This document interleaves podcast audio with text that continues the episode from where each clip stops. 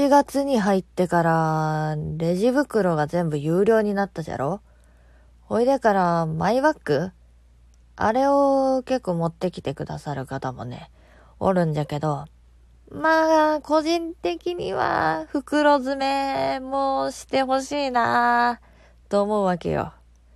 あの、やっぱり、レジ袋とは勝手も違うしさ。それだし、正直なところ、あんまり触りたくないなっていう袋をね、持ってくる人もいるわけよ。特に男性の方なんかは。うーん、あれね、ちょっとね、うん、考えてもらいたいなとか思ってみたりしてたらね、さっき、中日ヤクルト戦でさ、代打三つ間っていうのがあってさ、おいおいおいおい、代打ウィーランド以来のだぞって思いながらね。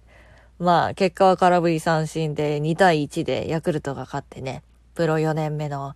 寺島成樹投手、プロ初勝利おめでとうという一日でした。